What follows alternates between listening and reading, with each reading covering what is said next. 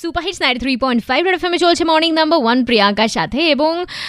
কথা ছিল যে আমি একজন নন ভোটারকে কনভিন্স করার চেষ্টা করব সে যাতে গিয়ে তার ভোটটা কাস্ট করে তো সমীরণ দা আমাদের হোয়াটসঅ্যাপ করেছে যে তার ভাই বিবেক সে ভোট দিতেই যায় না কেন যায় না এটা একটা বড় প্রশ্ন তো চলো বিবেক দাকে ফোন লাগানো যাক এবং আমি তাকে জিজ্ঞেস করতে চাই যে কেন দাদা ভোটটা দেয় না হ্যালো হ্যাঁ আমি কি আহ, বিবেক দার সাথে কথা বলছি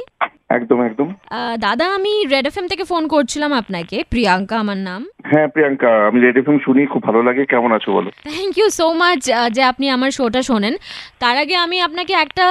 বিশেষ কারণে ফোন করেছি সেটা হচ্ছে যে আপনার দাদা সমীরণ দা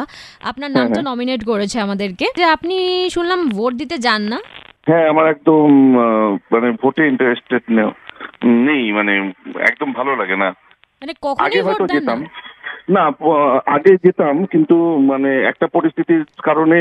আমার এখন আর ভালো লাগে না বিশেষ করে রাজনীতি থেকে আমি এখন অনেকটাই দূরে আহ, ভালো লাগে না কেন জানি না ভোটের ব্যাপারে কোনো আগ্রহই নেই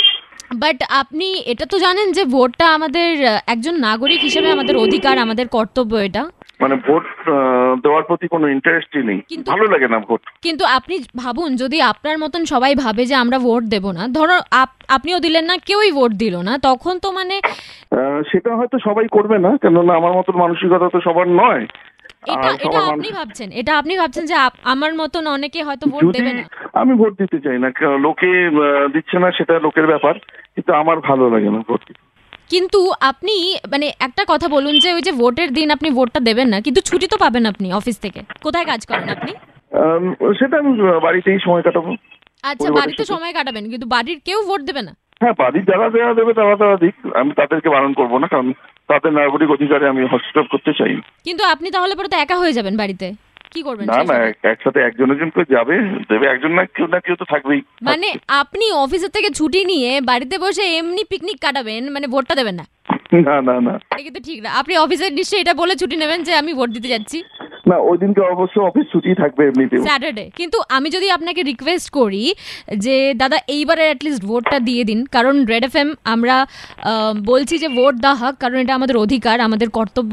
যে ভোটটা দিই তো আমি যদি আপনাকে রিকোয়েস্ট করি যে প্লিজ দাদা আপনি ভোটটা দিন তাহলেও কি আপনি ভোটটা দেবেন না উম, এবার তো একটু সমস্যায় ফেললে কারণ আমি তোমার আহ, শোয়ের ভীষণ ভক্ত এবার হ্যাঁ। এবার আপনি ভেবে বলুন কি তোমার- করবেন তোমার কথা অনুযায়ী এবং রেড এফএম কে ভালোবেসে এবার হয়তো ভোটটা দিয়ে দেবো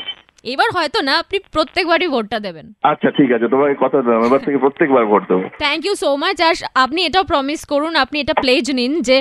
শুধু আপনি নন আপনার মতন যারা যারা নন ভোটার্স রয়েছে আপনি সাথে করে তাদেরকেও নিয়ে যাবেন হ্যাঁ অবশ্যই আমি বলবো সবাইকে ভোট দেওয়ার জন্য এবং সবাই ভোট দিক আহ, দেশের আহ, একটা নাগরিকের অধিকার এটা আমি এখন বুঝতে পারলাম তোমার কথা অনুযায়ী আমি যেটা করতাম ভুল করতাম আহ, এটা আমার ঠিক ছিল না তোমার Thank you. কথাতে আমি খুব খুশি হলাম ভোটটা এবার আমি দেবো এবং সবাইকে দেওয়ার কথা বলবো thank you so much ninety three point five red F M বাজাতে দাও